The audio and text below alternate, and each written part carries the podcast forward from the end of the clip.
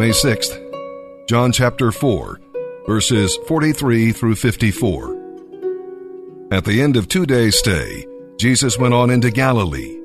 He had previously said, A prophet is honored everywhere except in his own country. The Galileans welcomed him, for they had been in Jerusalem at the Passover celebration and had seen all his miraculous signs. In the course of his journey through Galilee, he arrived at the town of Cana, where he had turned the water into wine. There was a government official in the city of Capernaum whose son was very sick.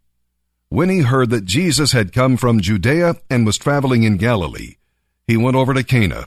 He found Jesus and begged him to come to Capernaum with him to heal his son, who was about to die. Jesus asked, Must I do miraculous signs and wonders before you people will believe in me? The official pleaded, Lord, please come now, before my little boy dies. Then Jesus told him, Go back home. Your son will live. And the man believed Jesus' word and started home. While he was on his way, some of his servants met him with the news that his son was alive and well. He asked them when the boy had begun to feel better, and they replied, Yesterday afternoon at one o'clock, his fever suddenly disappeared.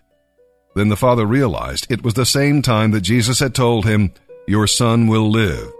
And the officer and his entire household believed in Jesus. This was Jesus' second miraculous sign in Galilee after coming from Judea. Good morning, everyone. Mark Matthews here from Phase 2 with this week's poetic message.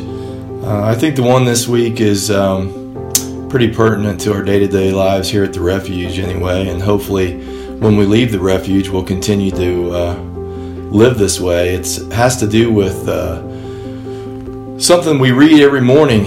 I know um, the fellas do for sure. Um, it's called The Armor of God. And um, I wrote a poem about it recently. And uh, it's just, it's something that's very valuable to me, I know, and to a lot of my brothers here at the refuge. The armor of God Caverns and corridors the dark night keeps. Out of these depths he frequently creeps to set his traps for those above, souls to steal away from God's love. This gruesome game he plays with passion, deceivingly daunted in tempting fashion. Once it could be a lady to lust, another a substance, your life to bust.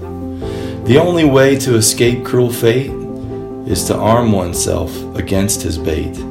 So seek the Lord and read within. Ephesians 6, start with verse 10. For on this wisdom you can lean. Take in every line through verse 17. These are the actions that one must take to protect oneself from dark night's snake.